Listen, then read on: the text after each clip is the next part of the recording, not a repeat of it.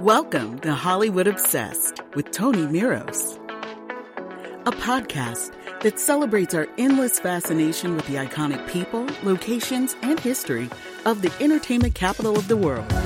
If you're as obsessed with Hollywood as Tony is, or would like to be, get ready to enjoy another exciting, brand new episode of Hollywood Obsessed. Now, here's your host, Tony Miros. Hello, friends. This is your host, Tony Miros, speaking to you from the heart of Tinseltown. This episode of Hollywood Obsessed, I'm excited to be speaking with actor Perry King, who's best known for the role of Cody Allen on the hit 1980s TV detective series Riptide. Throughout his 50 year career, he starred in over 85 films, TV shows, and miniseries. After graduating from Yale with a BA in theater, he headed for New York with a scholarship from the Juilliard School, where he studied with the legendary John Houseman. He made his film debut in the 1972 film Slaughterhouse Five. After that, he appeared in dozens of feature films throughout the 1970s, including The Possession of Joel Delaney with Shirley MacLaine, The Lords of Flatbush with Sylvester Stallone, Andy Warhol's Bad with Carroll Baker, and Lipstick with Margaux and Mariel Hemingway. He also played romantic leads in countless TV movies and miniseries like Captains and the Kings with Jane Seymour and The Last Convertible with Deborah Raffin. In 1984, he was nominated for a Golden Globe Award for his role in the movie The Hasty Heart. That same year, he landed the role of Cody Allen on the hit TV series Riptide, which he starred on for three seasons. After the series ended, he went on to play the role of Haley Armstrong on the hit Fox primetime soap Melrose Place, as well as the TV series Titans with Yasmine Bleeth, and he played the President of the United States in the 2004 disaster film The Day After Tomorrow. His most recent project was the independent film The Divide, in which he directed and played the lead role, and was the winner of 14 Film Festival awards. These days, Perry focuses on raising money and awareness for Olive Crest Homes for Abused Children as their national spokesperson. He's also a director for the American Motorcyclist Association. And now he's here with me today to tell me all about it. So let's not waste any more time and get this conversation started. Hello, Perry. Thank you so much for being my guest on Hollywood Obsessed. Great to be here. Thank you. How are you today? I'm old. Um, that's the I'm 75 now. When you wake up in the morning, the first thing that you think of is, oh my God, I feel old. You know, I read a quote recently. I don't know the man, Clint Eastwood. I, I, would love to know him, but I don't know him. But I read a quote by him that I love so much. Somebody said apparently to him, they said, How do you how do you do this? You're 93 or whatever. I think that's right. Yeah. And you're always doing all this stuff and it's fantastic. How do you do it at your age? And he said, Well, you get up in the morning and you don't let the old man out. Isn't that great? I, every morning I think, don't let the old man out. Listen to Clint Eastwood. Don't let him out. You know, that's don't, great. Don't let if you if you ache. Everything I've got hurts. Uh, every part of me. I figure, well, if it doesn't hurt, it probably doesn't work anymore. So it's good that well, I think it works still. I hope, Perry. Um, yeah, some of it, and some. I have one pain one pain, only one at any given time, really, but it moves around all over the place. One day my knee will hurt. The next day my knee's fine, but my elbow hurts, or my head hurts, or my foot hurts. Or so. so it's very weird. This business of getting old is very strange. Very strange. You feel like you really, honestly, I think most old people feel this way. I feel like I'm still 28, but I had a really bad night last night. I'm well, suffering. I can't tell you how excited I am to have you on the podcast. I mean, in the 70s and 80s, you were everywhere. You were in so many movies and TV shows. I swear, I remember as a you were like the matinee idol of the golden age of Hollywood, like that chiseled face, and you were oh, always running and you were with the starlets and you were hugging and kissing yep. all these women. And I remember it so like it was yesterday. What stands out most for you when you think back on all those years? Oh, I'll tell you exactly what what I think. The moment I remember any of those decades where I was doing a lot of stuff. And I just feel so lucky, so incredibly lucky that, I mean, because it's, it's frankly, it's largely luck. I mean, it, it, there's no explanation for why you work or why you don't. I some of the best actors I've ever done in my life never work. They never get a chance. Because I don't know why they don't. And I know some people, we all do. I would not mention names, but we all know a few people that work all the time. And you think, why is this person working? they, are terrible. Why? Why on earth are they? Are we forced to watch this person all the time? So it may, I just feel very lucky that I got to do what I do, and particularly these days with what the strike is about, the actor strike and the writer strike, AI, and mm-hmm. I mean, it just seems to me we're in a an incredible period of transition for mm-hmm. show business and for everything, probably. Yeah, I mean, it's, it's I think it's as it's as significant, I believe, as significant as going from silence to talkies because it's a totally different technology, right? I, I would actually go further. I would say it's as significant as going from no movies to the first movies. Mm. The okay. first movie, the first movie ever was that uh, I think it was called the Great Train Robbery or something. Mm-hmm. You probably know it was like 1903 or 04. It ends with a guy pointing a, a pistol right at the camera and firing it. And right. at the time, people who saw that who had never seen movies. It's not because they were stupid or something. They just never seen this technology before. And they all ran screaming from the film, from the room when he fired his pistol because they didn't know that it wasn't real. How True. could they? And I think that that's what we're entering a period as that's that big. But of course, nobody knows. That's the thing. It's totally unknown where it's going. All I'm sure of is that pretty much everything we think we know about show business is going to change. Yeah. Probably pretty much everything we think we know about life, daily life is going to change with AI. It's all going to be, and it's going to be probably the way things always are with great transitions. There's going to be a lot of good and a lot of bad to it. Yeah. All yeah. together. And it's nobody true. has a clue. Well, it's amazing how movies change people, affect people. The reason why this podcast is called Hollywood Obsessed is because when I was young and I saw these images on my TV or whatever, it impressed me so much that it changed my focus. Like that's, I always was into that. I want to know what more about that. And for you, when you were growing up, you're from Ohio, right? Yes. Did you have a similar thing where you saw an actor or you saw a movie that really affected you? How did you get the acting bug? Oh, absolutely. I lived for them. That was everything. My whole life was about going to the movies. And and where I grew up in Ohio, I had a, a very nice upbringing, a very, very peaceful and very loving family. Uh, but nonetheless, I didn't feel at home. I didn't feel like I fit in where I was at all. And uh, there was a movie theater up the street from where my house was in Alliance, Ohio.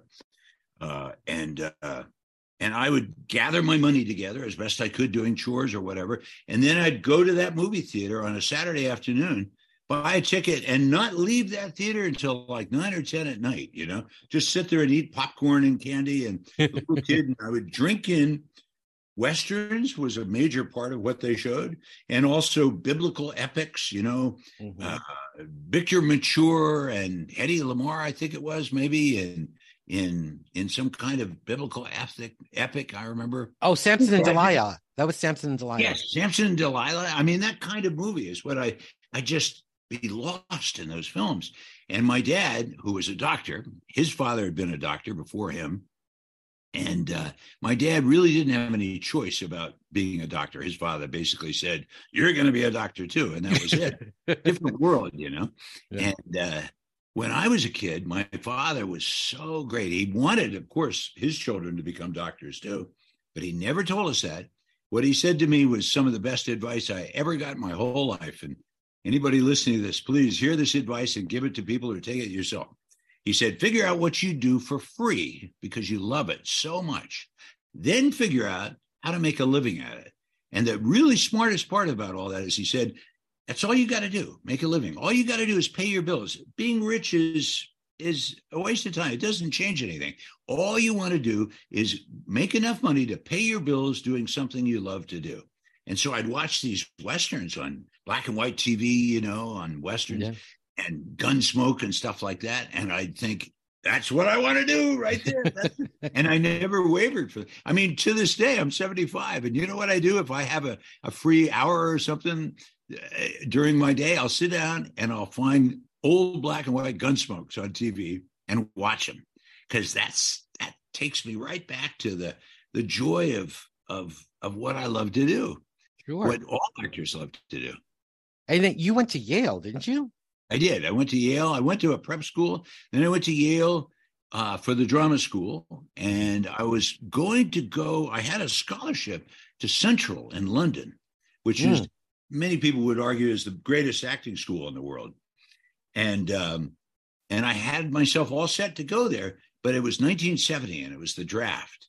Mm. And I mm. had, I had a physical, I had to settle the question of the draft one way or another until yeah. until I could leave the country. And by the time I had found out that I wasn't draftable, they they gave me a 4F because I have a condition called Raynaud's phenomena, which is frankly just a pain in the butt. It's the worst of it. It's just a circulatory condition, but it's one of the um, reasons that they don't want, you know, they they give sure. me a for that. So by the time I settled that whole issue back in 1970, I'd missed my chance to go to Central, but I got into Juilliard, got into I got a scholarship there. Not too shabby, Julia. No, no, it was great. I was very lucky to to pivot yeah. successfully, and uh, went to Juilliard for a few months, and that was it. Under John Houseman, the great John Houseman. Amazing. He's and, a legend. Yeah, oh, absolutely. And he was running the acting school there, and um, and I through a series of lucky accidents and people I'd met and stuff, I got some auditions and I went to them while I was at Juilliard, thinking, literally thinking, well, I don't know what I'm doing. So they'll throw me out of my ass in a minute. but I, I may as well go find out what an audition is like. I didn't know. Right. And I got the parts. All these things I got. I got replacing Ken Howard in Child's Play. I got a movie with Shirley MacLaine called The Possession of Joel Delaney, which I saw, loved it. Oh, good. And I and I got Slaughterhouse Five. All suddenly I got all these things, mm-hmm. and I went to everyone at Juilliard, the teachers there. I remember they said uh, they said don't take them. They said stay and study uh, learn your craft and then you can you can do that stuff later. And i thought what are you crazy? These are offers to do movies for god's sakes. I never did get to do the broadway show because i was doing these movies. And i went to john houseman mm-hmm. and said what should i do? And he said another wonderful quote wonderful thing. He said he said i think an actor should work when he can work and study when he can he said so do these movies. I understand perfectly. And then afterwards if you want the door's open. Come back well, I never got back. I just kept working. Sure. I, I, ended up, by the way, doing I think it was two different shows I did with John Houseman as as an actor in them. It was so much fun to have studied with him and then find myself doing a lead with him doing a part in the thing, you know, yeah, like amazing. he was in and uh I can't remember now. There's another show. But isn't that great advice? Work when you it. can work, study when you can. The possession of Joel Delaney was very interesting because it was before The Exorcist or any of those other films. It predated all of that. Um, I, think, I think it's accurate to say that that was the movie that sort of awakened Shirley MacLaine into forms of mysticism and stuff because that's really what it's about. Yes, it's about a, a, a, cult or a religion called Espiritismo, mm-hmm. Puerto Rican.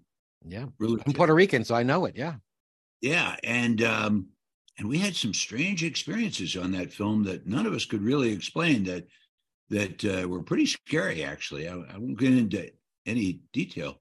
But it was it was it was interesting. I did this film and i'm playing the title lead joel delaney in the possession playing opposite shirley maclaine who was acting it but also producing it. And uh and it's really two parts. It's the part of her brother who's very confused and troubled, and yeah. then it's also the part of a dead murderer. Yeah, either takes over Joel Delaney's spirit or Joel is schizophrenic. You never know the answer. Mm-hmm. But I remember playing that part and thinking, "Wow, this is a great way to start. If this is the first gig I get, think how great it's going to go from here." Johnny, I'll tell you, that's the best part I've ever had my whole life. The first one was the best one I ever got. It, eh, maybe up until the divide, it was the best part. You know, and I saw the divide last night, and we're going to get to that because I absolutely loved it. I thought it was great. Um, but you did a lot of other great films. I've got to mention them. Uh, the oh, Lords of Flatbush. I absolutely love the Lords of Flatbush. It's it's it's pretty good. It's it's uneven, and I think everybody involved would admit that. Mm-hmm. And of course, I was working with Sly Stallone, who at the time was unknown, but Sly was just breathtaking. Oh my God, he's still he's one of the most brilliant people I've ever known in my life, and he exceptional in every regard. A brilliant brain. People don't understand that Sly changed so much. I mean, he we were shooting that film and um, at one point, and we were always in character in that movie, all all day long. You'd show up in hmm. wardrobe because it was so low budget. Yeah, the original budget was like fifty grand or something. It was just a home movie almost. and we'd show up in wardrobe, in character. So I showed up. Nobody ever heard me on that set uh, sound anything like except the you know fucking yeah, fucking a fucking a. and and so Sly was there too, also always in character. And I just kind of assumed he was what he was playing in the movie. Yeah. After a couple weeks, we were working, and he handed me this script, and he said, "Hey, I, I wrote this thing. I want you to read it." Right. I thought, "Oh God, this is going to be painful, but I'll do it." I took it home. It was a script about Edgar Allan Poe, and it is to this date still one of the three or four most incredible scripts I've ever read in my life. He really? never he wrote it. What he did was he wrote it for himself, because actually, if you look at him, particularly back then when he was a young man, he really looked very much like Edgar Allan Poe. Yeah, you're Edgar right. Allan Poe is a writer, and he's a writer, even though people don't think of him as a writer. That he's mm-hmm. he's more a writer than anything else. Yeah. Um, and uh, and he but he he he couldn't get it done. And of course nobody would ever accept him as edgar allan poe. Right. They're wrong. They should but they won't. And he knew that. He's so smart. So after a while while we were shooting that film i had a wonderful uh, manager who's gone now. She died young and just broke everyone's heart that she died. Her name was jane oliver. Mm-hmm. and uh, at that point and she'd helped me get started and and she was first my agent and then my manager. So we're shooting the Lords, and she's my manager.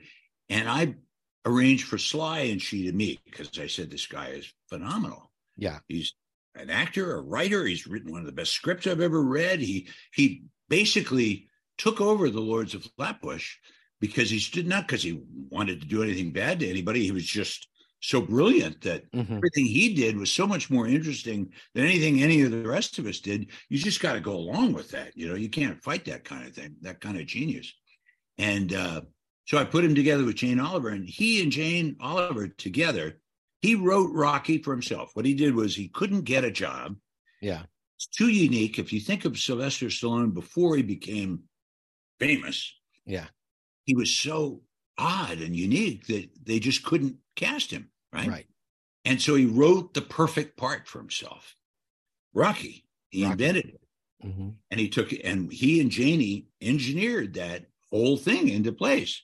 In fact, the third Rocky was dedicated to her after she died. Wow. And, uh, and I watched that whole thing take place. I mean, it was magical. You know, he must have been like, "Wow, look at him go!"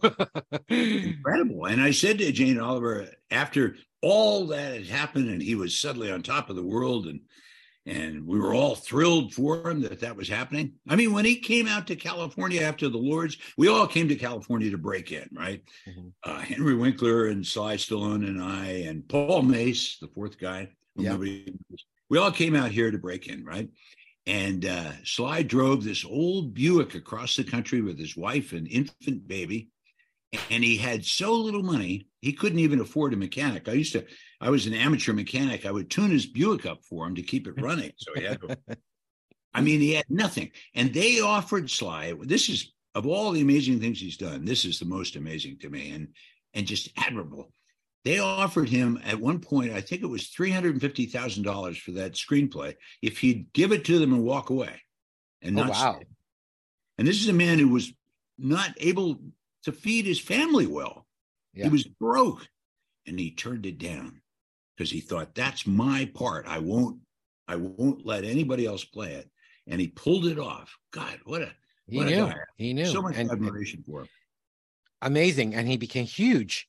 And yeah, henry winkler well, henry winkler became the fonz. I mean wow that was big too. Well, henry went henry went in and uh, we were auditioning together. We'd come out actually flew out in the same plane together and tried to break into hollywood and he was going out auditioning and he told me he did the audition for happy days. What he did was henry's version of sly so in the Lords of Flatbush, Sly says a sound that he would say, hey, like this, and it would uh, be kind of dangerous and scary. Mm-hmm.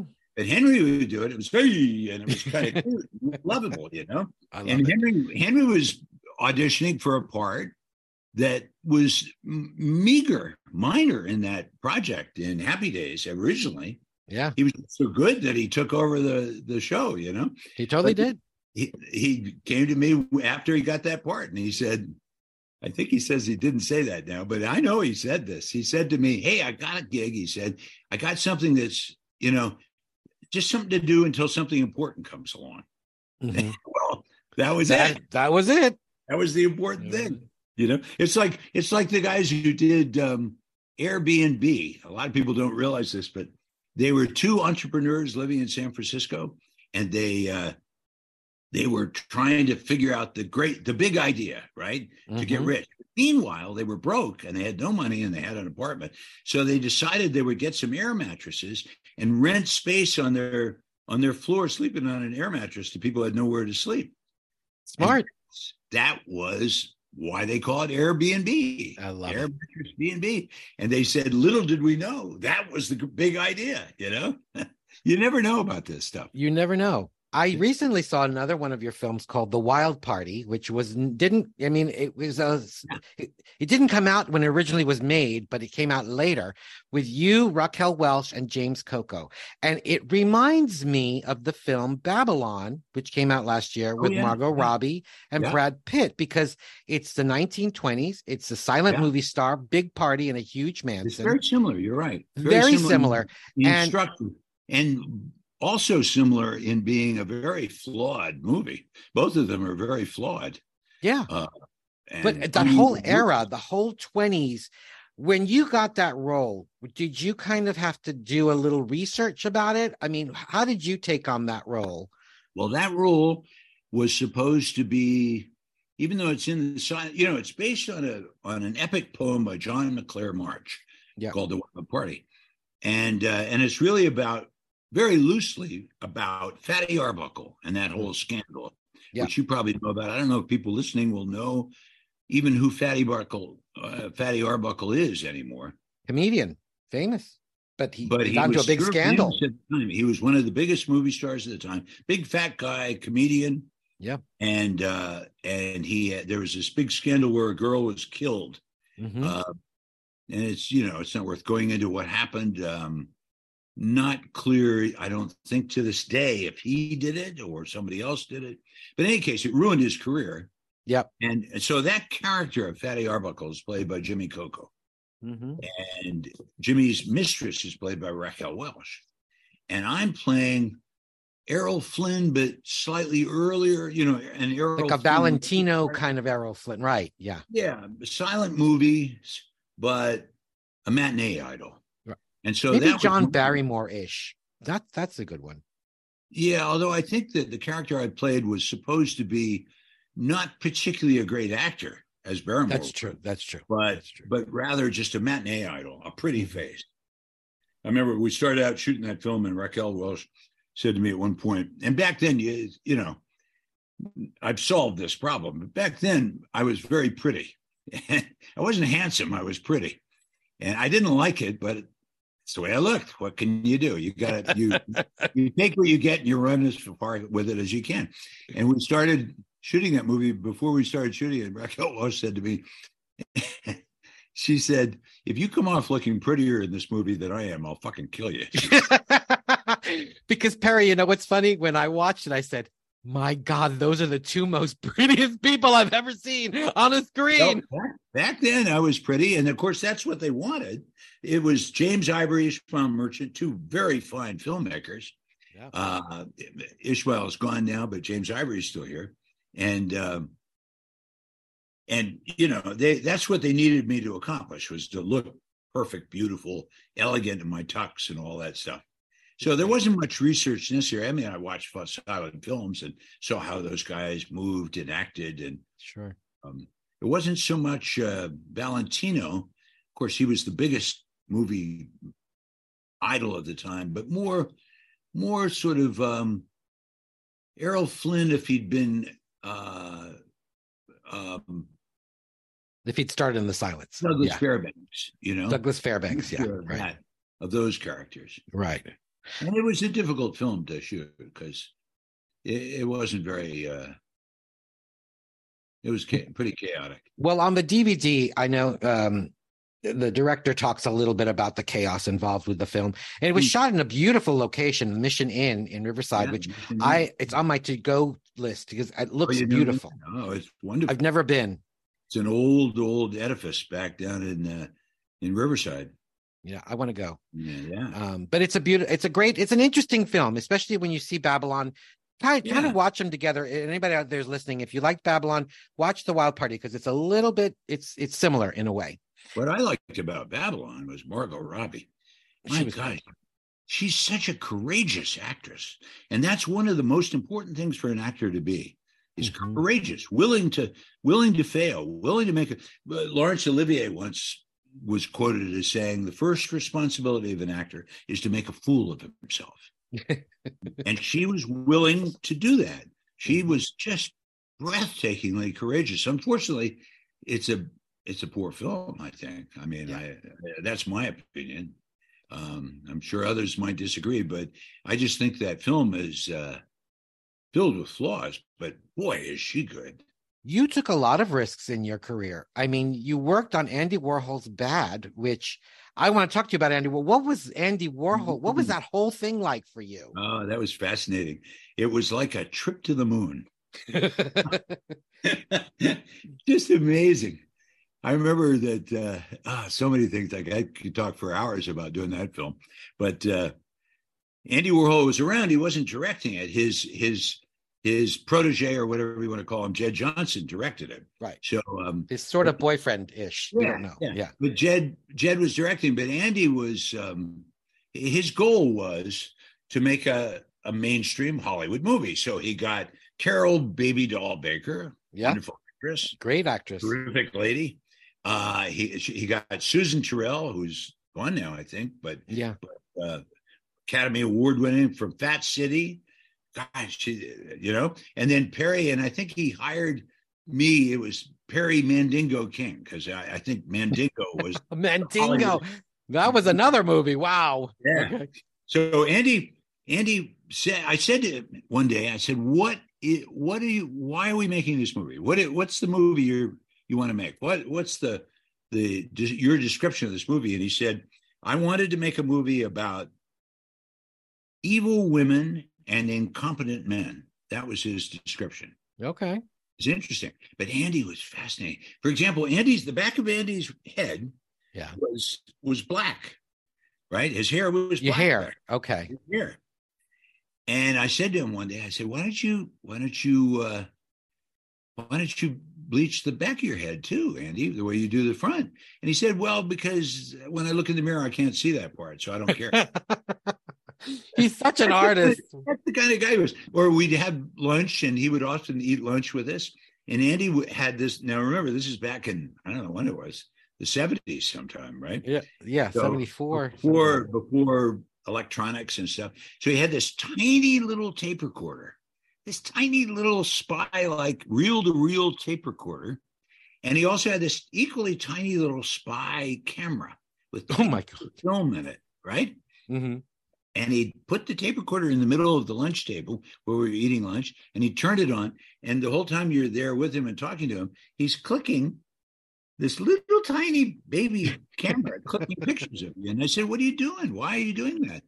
And his answer was fascinating. He said, I want every, I just want everybody to be as uncomfortable as I am. Isn't that great? I mean, think about it. First of all, yes, it makes you uncomfortable if somebody's recording you and taking pictures of you. Yeah. But his his point was, I thought that was so his level of self awareness was fascinating. That he knew himself, he knew he was uncomfortable in the presence of anybody. I think Mhm. It's just he was very shy and very private, and yet he was so public in his Yeah. life. And to make come to terms with that, he said he he just tried to even the score, even the playing field by making everybody else uncomfortable. Back then, the the the um, what they call it, the factory, The his factory. Yeah. And back then, you know, before the days of of of uh, security and stuff, I would walk from where I was living, and I'd walk in a back door of the factory to go to work. Mm-hmm. And you know, you could just open the door and walk in back then. And I walked in one day, and I saw Andy was sitting in front of whole bunch of still wet silk screens of various people, Oh, wow. portraits. Yeah. Those he was selling those things at like this is back in the 70s. He was selling at like 150 grand a pop, right? Yeah. And he had a bunch of them there. They would have been silk screen. And to make those things, all Andy would do is take a Polaroid of you. Remember the old Polaroids where the Yes, I remember. photograph would shoot out the front, right? Yeah.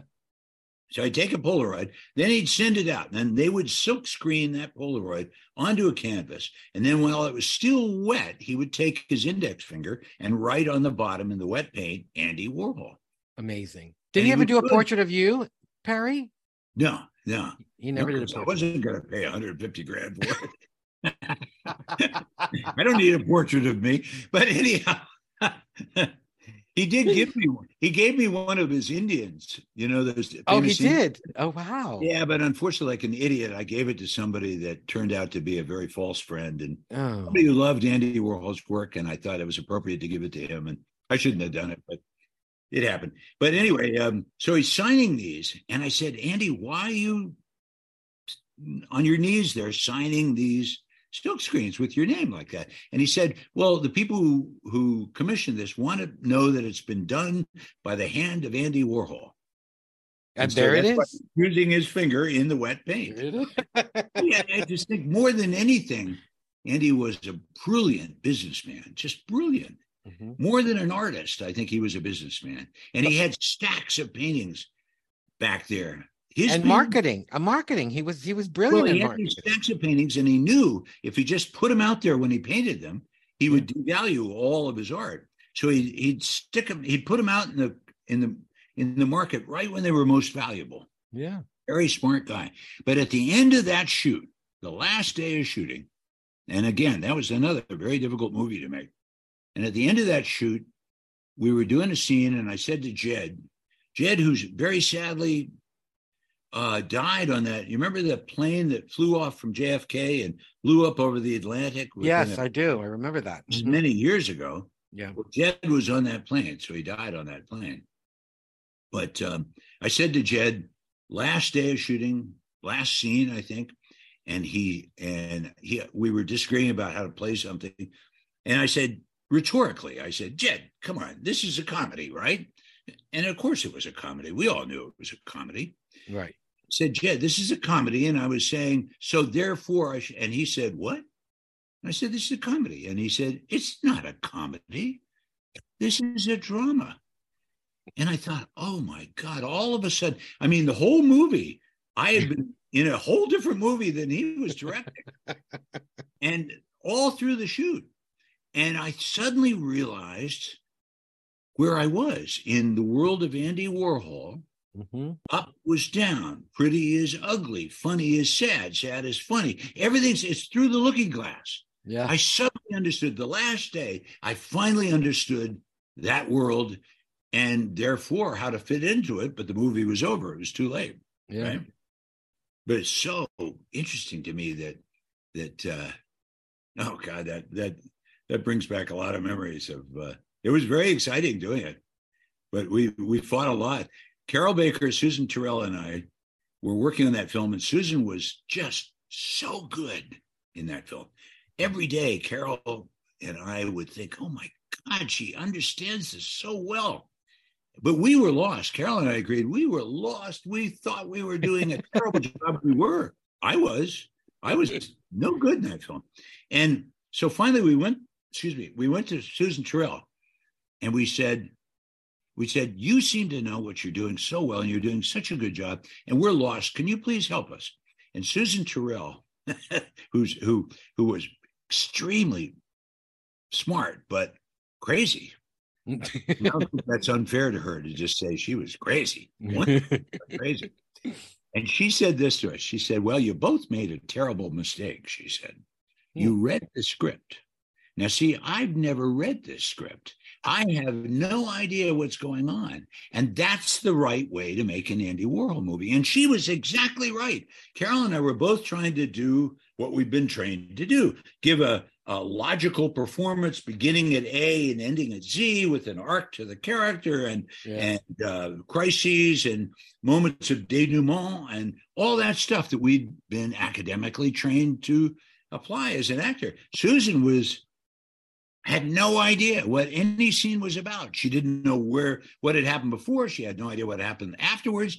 She was right. That was a way to do that movie. But it was too late for Carroll. I mean, we read the script. We couldn't go backwards. We couldn't unknow the script. You know, yeah, it was very interesting. Very interesting. Thanks for listening to part one of my conversation with the extraordinary Perry King. On the next episode of Hollywood Obsessed, my conversation with Perry continues as we discuss how he was brought in by George Lucas to audition for the role of Han Solo in Star Wars, what it was like starring on the hit 1980s TV detective series Riptide, and his memories of playing the role of Haley Armstrong on the hit Fox primetime soap Melrose Place. All that and more on the next episode of Hollywood Obsessed.